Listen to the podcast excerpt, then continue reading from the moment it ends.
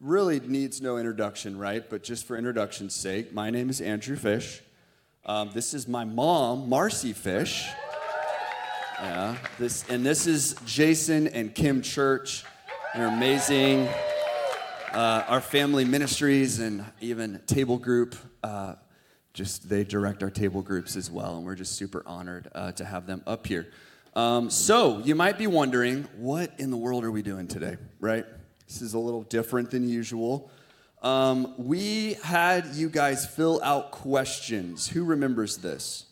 Okay, oh, okay, about five of you, which is weird because we got way more questions than five, uh, but that's okay. Um, we had you guys submit questions about community and relationship at the table, uh, around the table, and so we wanted to spend some time and actually answer as many of those questions as possible. Um, and I told you this when I shared my heart about this, but uh, part of my heart isn't just to get up here and preach. I love that, and I will do it until Jesus returns or until the Lord takes me because I love preaching. And honestly, even this morning, as we're having this discussion, like there's absolutely preaching nuggets in here. Um, but I also wanted to hear from you guys. Like, what do you guys want? What do you guys need when it comes to relationships and community? Because this isn't just about me, it's also about the body. Amen? We're together in this. Um, and that's a beautiful thing. Um, we say around here a lot that this isn't, you know, we're not here just to attend a service. We're really here uh, to be family, to belong together, to encounter the Lord together, to be discipled into a greater maturity and revelation of Jesus. Um, and part of that is how do we navigate community and relationships around the table? Um, if you've been with us for any part of the year, and I know we have guests that just raised your hand, we've been talking about this concept of the table for quite a while now um, we really felt as we even began the year that the table we've we have table groups we have um, we've had a lot of discussions about what is the table? What does it mean to to sit at the table with each other? And what does it mean to invite people to the table? What does it mean that he meaning the lord prepares a table for us in the presence of our enemies?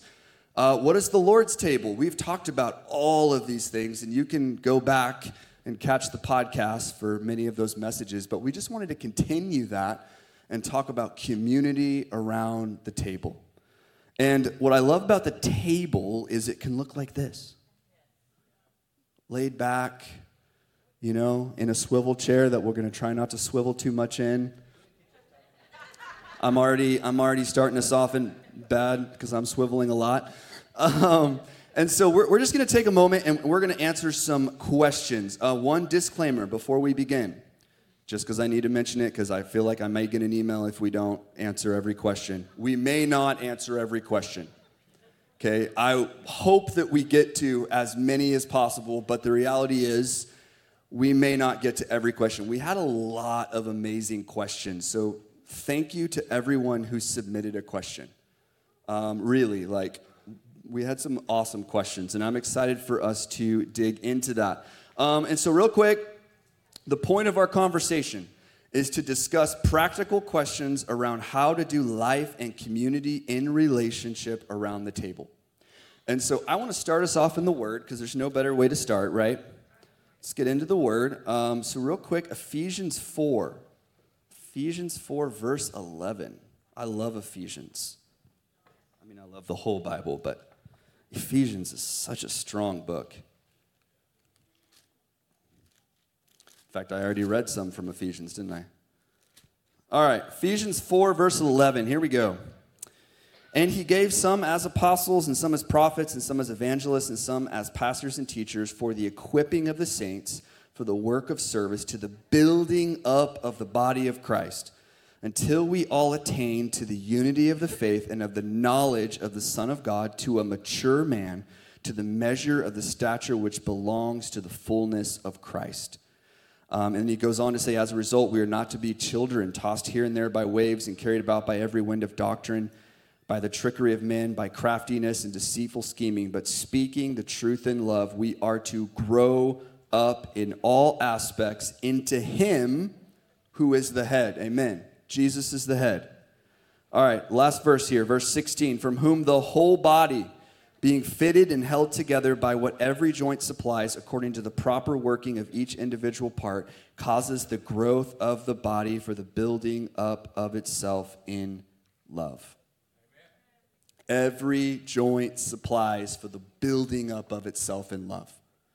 So the point is, we're all here to grow in maturity. We're here to grow together. We're here to be joined together. There's things that each of us bring in the concept of relationship and in community around the table that we need.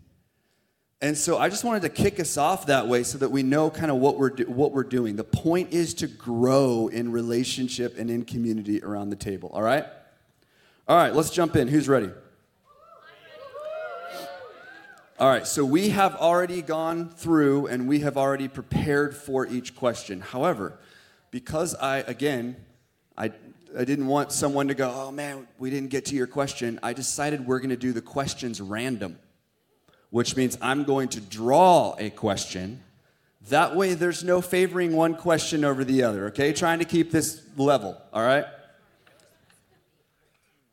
Yes, we're also gonna do a part two of this next Sunday. So we'll be drawing more questions. It'll be fun. All right, let's see what this first question is, though. Yeah, drum roll. and. All right, Jason's going to lead this one. Let's go. All right, here's, here's the question. The question is this How do I stay consistent and committed to the relationships that God has called me to? I'm going to read it one more time. How do I stay consistent and committed to the relationships that God has called me to? So, as I was thinking about this, the to me the the point is just intentionality and and just really being proactive in our relationships because I think a lot of times we look at relationships as this extra thing that we have in our lives. And, and we don't treat our jobs that way. We don't even treat sometimes our workouts. I do. Um, we don't treat, you know, we don't treat a lot of our stuff as in, with, with intentionality and with really being proactive. And so to stay consistent and committed to, say, a workout, you've got to put it on your calendar, right? You've got to be, you've got to, you've got to have some intentionality to it. And so I think that's super important um, just as an overarching thing. But a, a, few of the thoughts that I had about it too, um, it's important how you respond to those relationships. So your response is really important. Are you answering texts quickly? Are you answering phone calls? Are you responding to those people in your life that, and, and I think it's important to say that God has called you to, um, those relationships that God has called you to. It's important that we're very responsive to those relationships. Um, and just finding out how to, um, finding ways to communicate that, hey, I'm interested in you. I want to know what's going on in your life. Um, and then I, I think initiation is important. Like, how are you initiating plans with that person? Are they always the initiator, or are you initiating some of those plans? Um, because I think, you know, I think taking ownership of a relationship is important. Taking ownership in a relationship is important. And so that's a one way that you stay consistent and committed is by taking ownership. And we do that a lot of times by initiating and not just being the responder all the time. Um, and then something the, the Lord's really been talking to me, and I, I wouldn't say that one of my love languages is quality time, but actually I'm starting to think maybe it is. Because um, as, as we were thinking about this a lot, I was like, one of the things that's really important to me is, is time with people, lots of time with people. That's where I feel connected. That's where I feel close, is when I've spent a lot of time. And it's, it's not just quality time, right? Quality time really means quantity time. What in the love language thing, I don't know why we call it quantity quality time because it's really about quantity time. I need I mean we do want to have it quality, right? But but I want to really spend time with somebody because that's where relationship really can develop and, and connection and, and um, trust can really develop is through time. Um, but then the last thing I wanted to say about this is staying committed to a relationship to, to ask that question implies that there is some type of a standard, some type of a, a, an idea. You're, you're wanting to stay committed. What are you wanting to stay committed to? What's, yeah, what's the expectation for, for that relationship? And so I think it's important for us to, to know for ourselves what do I expect from this relationship? Not, not like it's all to get, but what, what do I expect to give in this relationship? How do I know that I've been successful in a relationship if I've not set some type of a, a standard or an understanding of what I'm going for? And then it's not all just my expectations either, right? Because there's, there's another person involved, and they're going to have possibly completely different expectations for this relationship than you do. And so we have to what? We have to have a conversation, right? We have to talk about what those expectations are. Otherwise, what are you being committed to? What are you being consistent in? Because saying being I'm being consistent in my relationships, that's it's just too general of an understanding, I think, for us to know whether we've been successful or whether we just feel like we're failing, honestly, in all of our relationships. Because um, you may be in a relationship where you're like, man, I'm just failing. And that other person is like, man, you're killing it. That's awesome. I love, I love the connection that we have, but we don't know because we haven't really had the conversation. That's good. Communication is really critical. So, just real quick, because if you're like me and I need help with being committed in the way of planning, because I'm not a great planner always. And what something just real practical that helps me is I, I have things on my calendar. So I'll even have, like on my calendar, it says send messages to these people. Um, and they're my good friends. So you're like, why would I need to have something on my calendar to tell me to message my good friends? But it's because in my brain, I can just be doing whatever comes in the moment. And this way, I know that I will continue to be um, yeah. Well, intentional it's, and it's like because it's on my calendar. Well, it's it's like you wouldn't say, "Well, I don't. Why am I going to put that on my calendar? It's my job to do these things." Well, right. you put it on there because it is your job to do those things. It's you're saying this is really important, so I'm going to make it a priority if your if your friends are your priority, then you're going to put them on your calendar because they're a yes. priority. Yes, yeah. and not just oh, I feel it. You know what I mean? And even some friends and I have started having breakfast once a month, and it's like we know we're going to have breakfast once a month, and that is super helpful for me because if I'm having to recreate it all the time, then I will drop it, even though I love people. That's good. That's good. All right. Let's choose another question. Let's, let's go to the very bottom of the bowl. Fold it up a couple extra times.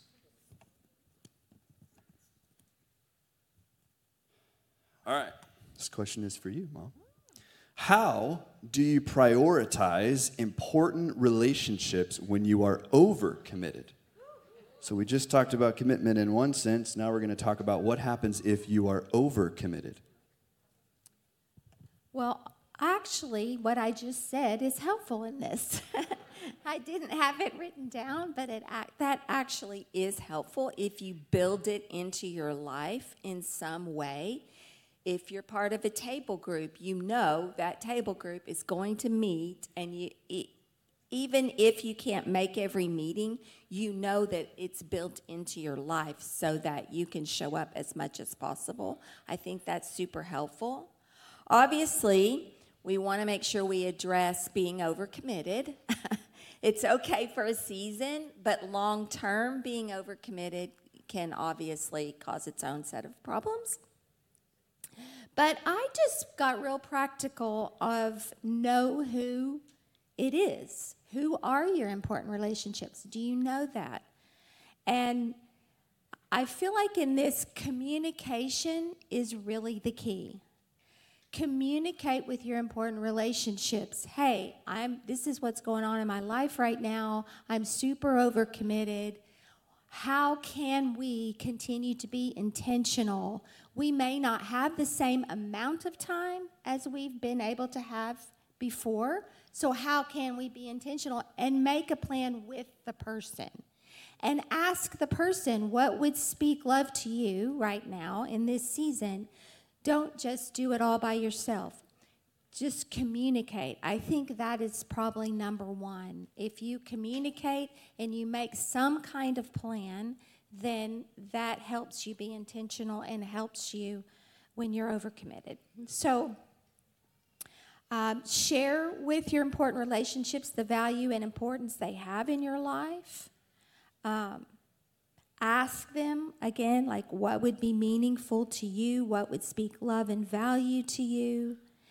And maybe you do things that are different in this season. You know, maybe it is phone calls, more phone calls, or more messaging, or send your friend a card, like actually write, you know, and use a stamp, like, you know, old school, old school. Um, but find creative ways that you can communicate love and value to your people even if your time is limited. Because when we're overcommitted that's really what's limited is our time right?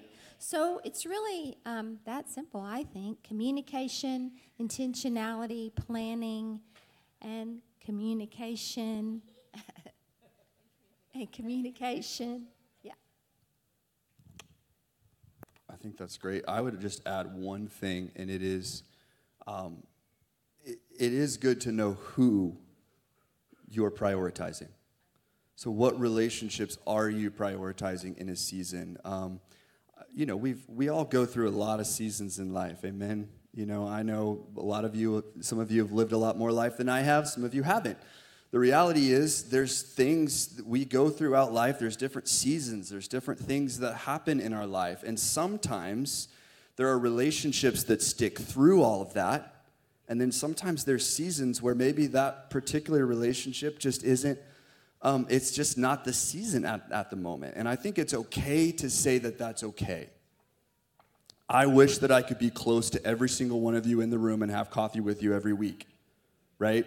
But there's over 200 of you in the room, and that's just not gonna happen, right?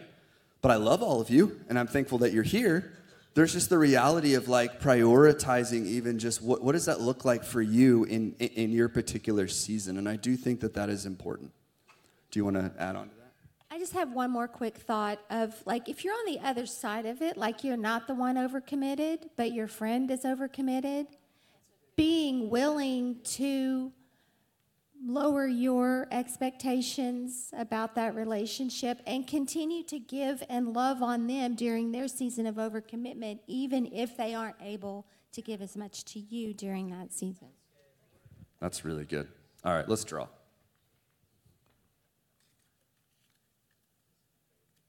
This is my favorite part, absolutely. The drawing. I'm going to do this next week too. No. All right. This question is going to go to Kim. It's really interesting how this is working out. I'm drawing a question and it's individually going to each. It's very cool. Anyway, how can the community around us help address the question of what God wants us to do in a particular season of our life? How can community help us address the question of what does God want me to do in this particular season of my life? Well, community definitely provides perspective. And so people around us see things differently than we see. Everybody's not processing life the same way you're processing. And the people that are close to you see you differently than you see yourself. And as you have conversations with people and open up about what's going on in your life, um, a simple conversation can sometimes bring to light resources or opportunities that you aren't even seeing just by talking with people. And so I think it's really, really important, first of all, to have relationships where you're opening up about what's happening in your life and then listen to feedback, listen to what you're hearing from them. So sometimes that can also help you reframe a circumstance that you're in. Like you're just going to see it from a different perspective, and it gives you options that you didn't see before. There are uh, definitely times in your life where you need like specific counsel about something that's going on. And so it's good to reach out to people who are ahead of you. Uh, if it's in a specific area, like recently, we needed some counsel in our business. So we asked businessmen that have gone ahead of us, like, here's what's going on being open opening up about it all and then asking for counsel and staying in relationship during our struggle with that it's really really super helpful because then you're not alone going when you're going through something that's challenging the other thing is we have the added benefit here in our community of having such a strong prophetic community um, where we're not giving directional words to people um, encouraging words really, really help lead us and guide us. And also, identity words. When you're making decisions, you need to be making decisions out of identity.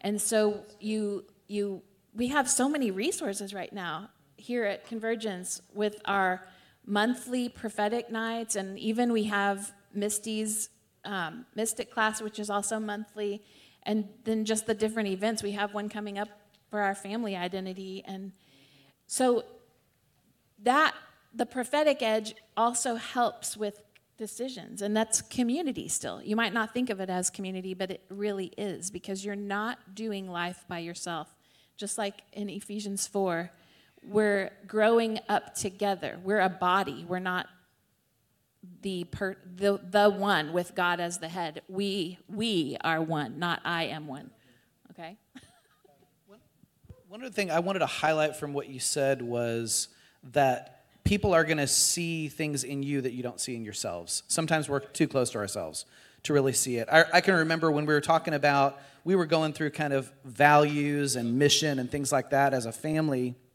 And kindness was one of the values that came up. And I was like, well, that's not really a value. That's just kind of what everybody aims for, right? And we had some friends at the time, it wasn't their highest value. And, and they were like, no, that's a value. And that's something that you guys carry is kindness. And I was like, oh, that's even a value. Okay, all right. Because I just, it's like, there's some things that you do that are just, they just come out of you. There's some things that you just are. And you don't even see, oh, this is actually something God has called me to.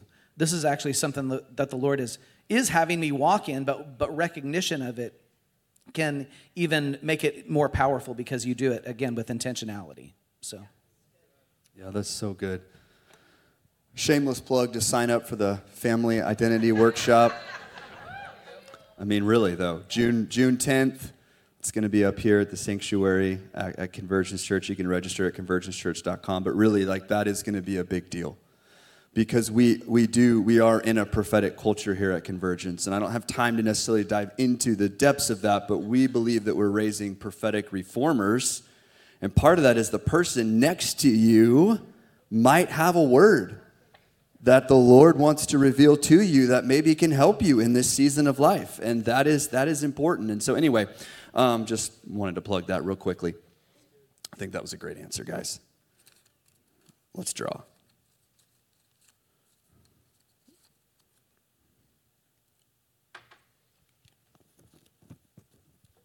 All right, Jason. Why is it that I feel less patient with long term relationships than I do with strangers? Yep. Watch out. Yep. It's, it's like that when you're, you're, um, you're home and you're like yelling. I mean, not that I do. Yeah. But yelling at your Not family, you know, you're like, what are you? And you answer, hello. Your, your friend is yelling. Yes. How are you? I have a friend. I have a friend who does that. Yeah. yeah. We'll we'll counsel that friend later. Yes. Yeah. Okay. Um, all right. But that's that's so typical. I think we all probably we have, a friend, have a friend like that. Like that. I mean, wait. But um, but it's true. We, we do we do have much more patience. But there's a I think there's a flip side of that that I want to get to. But it is those that we are closest to that we that we often honor the least. And and that's, you know, that's Ooh, that's, that's- a hard that's a hard truth, isn't it? That one hurt. But the reality is we see them at their worst. They see us at our worst as well. And so it's easy to perform for someone when it's just a short a short time, right? We can kind of we can kind of perform and we can kind of be at our best, you know, and we don't really see them at their worst, so we can kind of believe the best, you know, and and muddle through that. Um, but you know, when you're living with someone, you see the good, bad, and the ugly, right? Um, but I think another reason is our expectations. Um, we have higher expectations for those that we do live with because we see them, we see the good, right? We see the good, the bad, and the ugly, but we see the good and we're like, we know what people are capable of. And, and so we're like, no, I expect, I expect more from my family. I expect more from those who I'm, I'm really deep friends with. Um, and of course, we expect more from our leaders too. That's kind of another side topic, but um, there's this high expectation that we put on there. And so when they don't measure up, we, we get frustrated, we get angry. Um, but, but again, there's a flip side to this. And so I, I think it's important for us to look at those close relationships that we have. We, we can lean into the place of intimacy that we have. So when, when we, we see them at their worst, we see the hard times. When, you know, when you've gone through a hard time with somebody, um, maybe it's a, a hard conflict, there is an intimacy on the other side of that. If you can get through the conflict, there's an intimacy that you have with that person that you didn't have before it. And so when you're in those moments of frustration, you can actually lean into that place of intimacy that you have with them. So it's you know, on a practical sense, it's like we got through this before, we can do it again, you know? And leaning into that place of I, I know this person and they really know me and, and I can rest in that. I mean, I, we see that really easy in marriage, I think, but it's just as true in deep friendships, in close friendships. Um, we can lean into that. Um, and kind of similar as far as the high expectations, there's a reason why you have a high expectation of that person. You know, you're frustrated because they're not meeting the expectation, but the reason that you had the expectation, expectation in the first place is because they've been meeting the expectation on a pretty consistent basis. Does that make sense? It's like they've been doing this, they've been doing this. I'm kind of expecting this to happen, and then it doesn't happen. And they're like, oh man, didn't happen.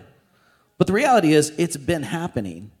And so be thankful that you have someone in your life that is being consistent, is showing you love consistently enough for you to even have an expectation. And if we can pause just a moment in those, in those times of frustration and say, wow, I'm so thankful I have someone in my life that has set the bar high enough and so much higher than I, what I would ever expect from a stranger. Like that's a that's a gift to have someone in your life like that and just being thankful in that moment for that. I think too, along with that, is just decide to get really good at saying I'm sorry and forgiving.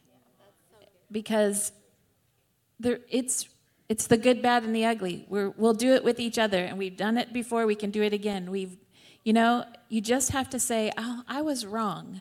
Will you forgive me?"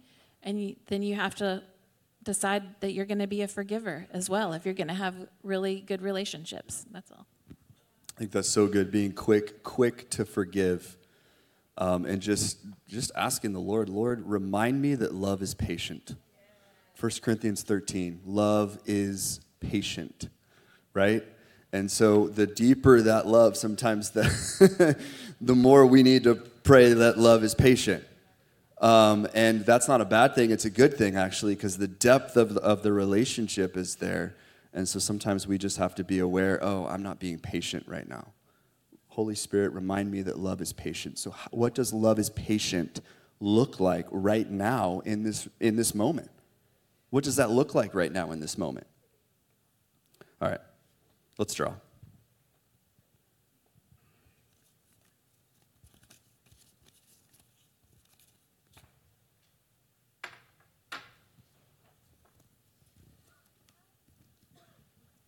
Right.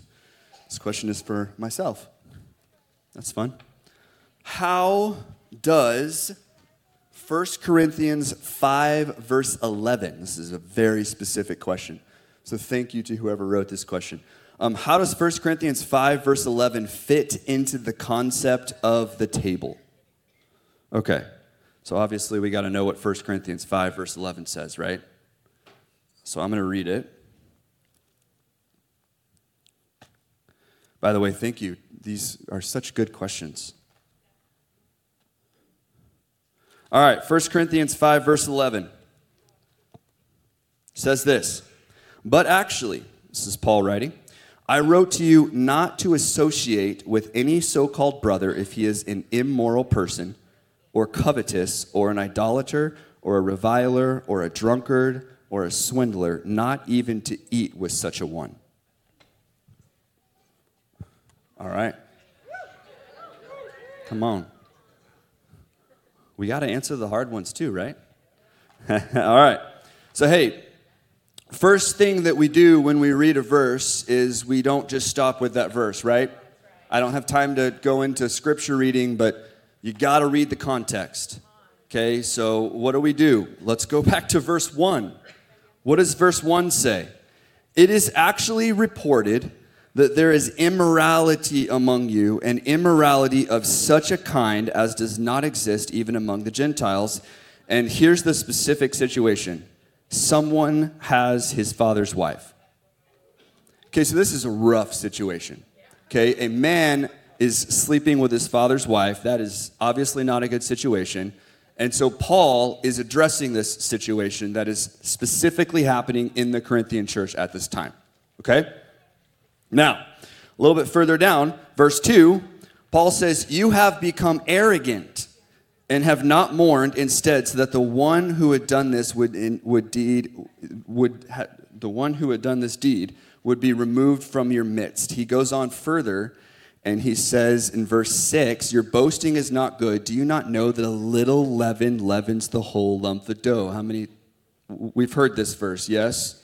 Not necessarily quoted in the context of all this, but a lot of times we hear this verse. All right, so again, all of this taken into consideration, what's happening right now in this moment? We have someone who is sleeping with his father's wife, and the church, instead of actually addressing the issue, they're letting it slide by the wayside. Does that make sense? This person, and I want you to catch the language that's used here a drunkard, a swindler. This is not just like, hey, this is, this is just something that you do and you're sorry for it and you're repentant for it. This is someone that is walking in unrepentant habitual sin and is, does not want to change. I'd imagine that in this passage, they've probably already done Matthew 18, right? First, go one to one, then grab a second person, take them with you, then, if, you, if necessary, bring them before the church, right? We all know Matthew 18, right? Okay, so Paul is, is being very, very specific in the way that he is addressing this particular situation. And I just want to say one quick disclaimer here. I'm addressing this question the way it was asked, which is community around the table. I'm not necessarily addressing this question with regards to the covenant of marriage, okay? Okay. So, Paul is saying not to associate or even eat at the table with believers that are engaged in habitual, systemic, and unrepentant sinful behavior. This is a lot. All right, so I want to point out one thing that Paul also says. He says the word so called brothers. Did anyone catch that? So called. Um, what does that imply? It actually implies that maybe these were um, maybe they were believers, but maybe, I don't know, maybe there's this place where they haven't come into the full reality of the gospel. Praying a prayer doesn't, right? The full reality of the gospel is walking it out, walking in righteousness, walking that out. Doesn't mean that they aren't saved and going to heaven. It just means that the full reality of the gospel isn't necessarily being lived out in their life in this moment. All right, so I want to just, I know this question's a little longer because we really have to kind of go through it. something I want us to keep in mind with relationships is that our definition of love has to be centered around Jesus and his word. This is really important because sometimes, and I think this might be part of what Paul is getting at, sometimes our version of love actually looks like enabling.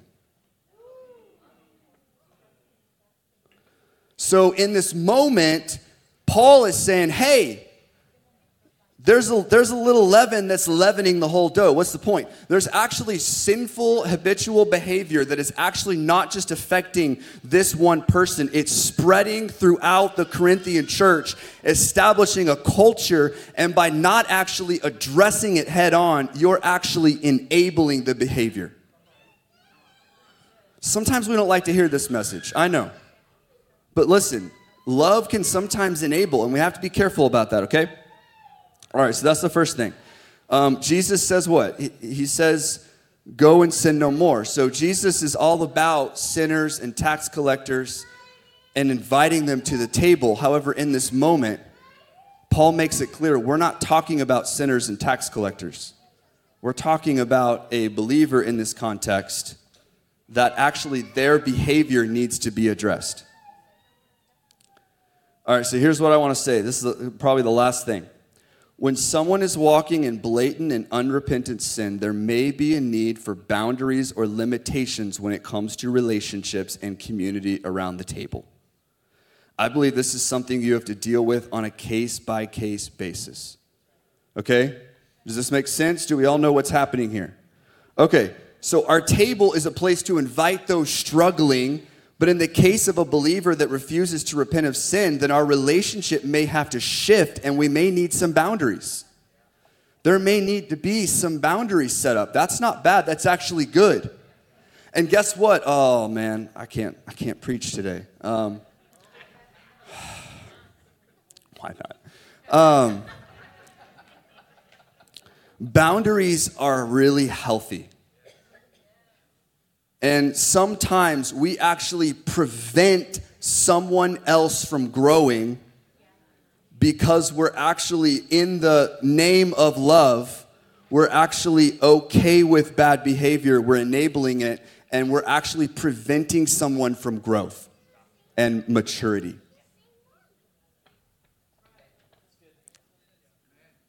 So, by continuing to act as normal and bypass the issue. In the case, in this particular case, we can be enabling instead of addressing the issue uh, by continuing to associate eat in the context of close relationship. I also think that those two words, associate and eat, kind of implies even a closer relationship, right? Um, I don't have to be in deep relationship with everybody. And so there's this aspect of, hey, may not be a good idea with where that particular person is at to necessarily be in deep close relationship right now. But hey, it doesn't mean we don't love them. It actually means we love them so much that we actually say, hey, I love you, but right now, I'm gonna need to put up some boundaries right now because of, of this. Does this make sense? Is this good? All right. So, this could include a need for the relationship to shift if the person is unwilling to see the issue and desires to repent. And that shift may actually be what communicates love to the point of truth, which releases freedom for that individual. All right. I think we addressed it. If you need more, please email me. Really, though, I love getting these questions. These are fun questions. I think it's really important that we're that we read this and we realize, hey, like sometimes love looks like, hey, this has got to change. Like, this needs to shift. That's a loving thing to do, is to help people and reveal truth. Speak the truth in love, right? All right. I got to keep going. Is this good? Okay. All right, Kim. How do I manage my struggle of feeling like an outsider or feeling like I don't belong at the table? That's a really good question. And I, I love even the way it's written. How do I manage my struggle of feeling like an outsider? Because it is your struggle, it's not about other people. This struggle is an internal battle. And it has a lot to do with your self talk and the way you view yourself. And so I would say the first help in managing your struggle is to really um, it's like do you belong at the table? Whose table are you trying to belong to? Do you belong at the lord's table? Start there. Start there. Just like a couple weeks ago steve preached the whole um, story of mephibosheth and just how he was inherent, inherently invited to the table. He was inherited a place at the table. And the same is true for each of us. Ephesians um, 1, verse 4. Think about this in relationship to what we're talking about. Even before he made the world, God loved you and chose you in Christ to be holy and without fault in his eyes. All of Ephesians 1 and 2 is like super helpful for all of this. But if you can actually start to align your thinking with, I am chosen by God. I, I am holy and without fault. And if you really start to believe that, then you're go- going to approach your relationships differently. And, and this, this whole idea of where do I belong?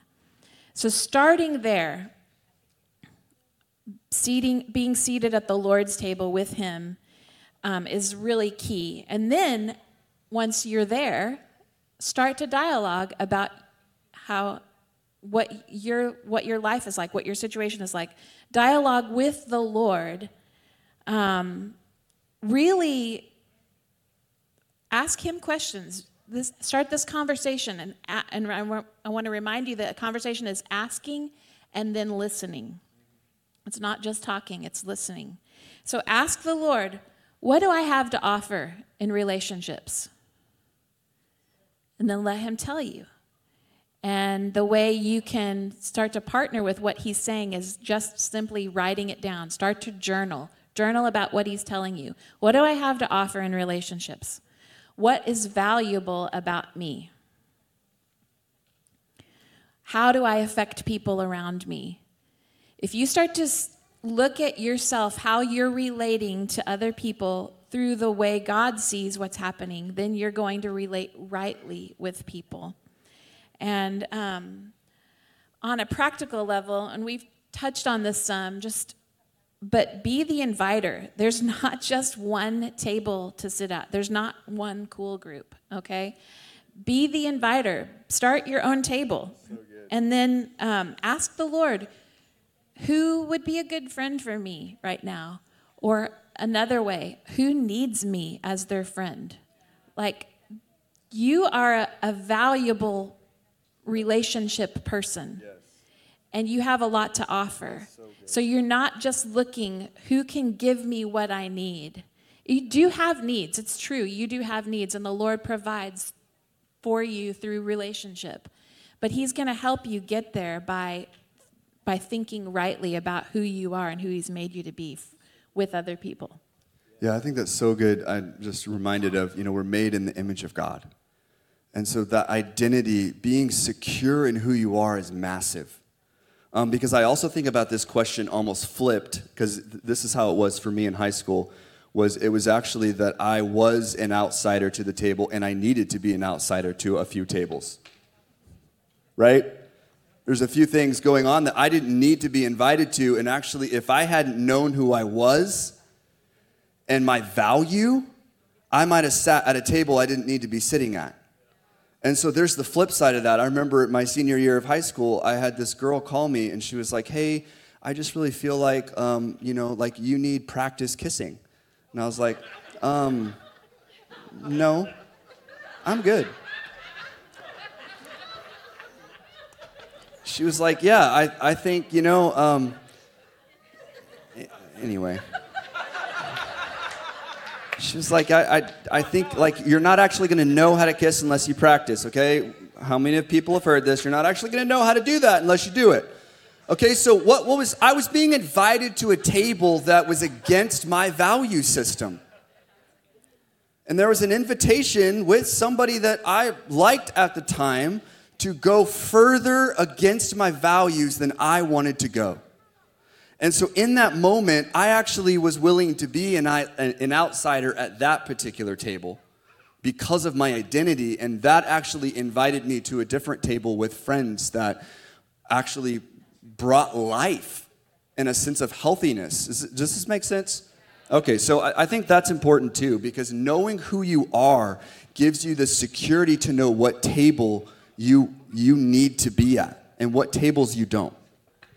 All right, last question. This is for my mom.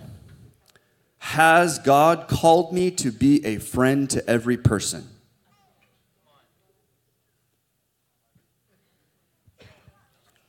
Well, we're running out of time, and the short answer is no. I got, I got, I got the easy questions, you guys. Um, so yeah, I mean, the short answer is no. God has not called us to be friends with everyone. He does ask us to love, but we get also to ask Him what does love look like in different situations and with different people, because it does look different. And it actually takes His love for us to know how to love other people as well. So go into His love and ask Him what it looks like in different relationships. So obviously, being a friend means we have a level of commitment to the relationship, right? And so we have different, obviously, we all know this. We have different circles of friends. We have close, our closest and close and on and on and on and on, right? And so, again, it's okay to have healthy boundaries with our time and with our commitments. And, you know, sometimes actually I've wanted to be friends with someone and it just didn't work in that season. And it wasn't always the easiest thing for me because I wanted it to work, right? But when we surrender it and lay it down and trust God with it, then either other people come in that are the right people or that relationship comes back later and comes into what it's really meant to be. So I would just say with this that we don't feel pressure to be friends with everyone. Ask God how to love people if even if you don't feel like you can commit to be a close friend of theirs, ask them what it looks like to love them. Again, communication sometimes can be so very helpful in these situations. And then just trusting God uh, with the relationships is a really important part of that because when we trust God, then the right relationships come in into the right place, right? So that's easy to make that a short answer. That's good. We're out of questions. We did it. It's great.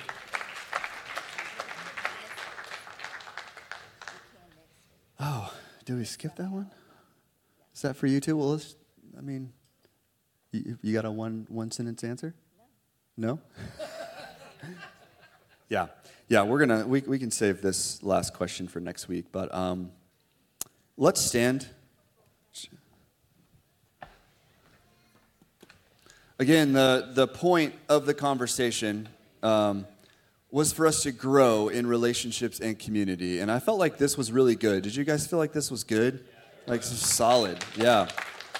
Uh, so we're gonna we're gonna continue this next week, um, and I just I'm really believing that the Lord is gonna just just um, give us fresh perspective even on what relationship and community around the table looks like. Um, and so hey, I'm gonna pray. And then I want to do I do want to mention we have a youth pop-up market happening across the way outside. Um, I've been told that there's coffee and things to purchase, so that's exciting. We want to support our youth as they go to camp. And so I just want to encourage you uh, before you leave to go hang out over there. Um, it's going to be going to be fun. But um, I want to pray, and so let's just pray. Lord, we thank you for what you did this morning. Lord, we thank you. We thank you even for just the fresh breath and the fresh fire of the Holy Spirit that I really feel like filled me up this, this morning.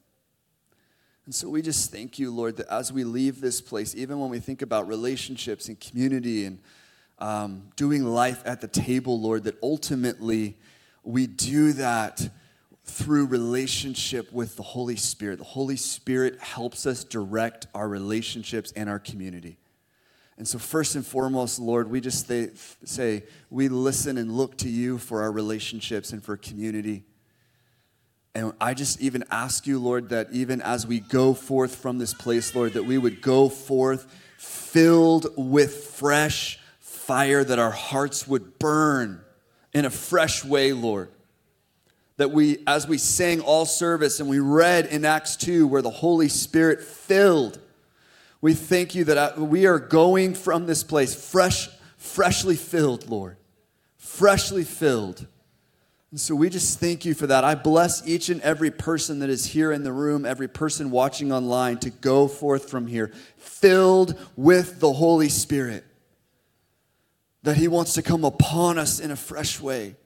And so we just thank you for that. Holy Spirit, would you empower our relationships? Would you empower our communication? Would you empower um, our our marriages, Lord. Would you encounter um, even just singles and those that are dating, Lord, whatever that looks like in the context of community and relationship? Would you empower us in a fresh way to look at you and to um, even seek counsel if needed with the people around us, Lord. We thank you for what you're doing in this place. We bless relationships, we bless family.